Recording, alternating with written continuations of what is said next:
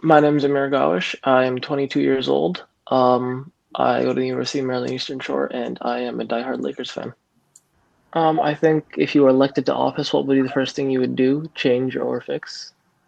I don't feel like I'd, I'd make a great politician, but I definitely think um, j- justice reform would be on top of that list. And uh, I, I, obviously, presidents have their own advisors, so I feel like I try and search out for pe- people that are uh, very respected in their fields and and listen to their opinions.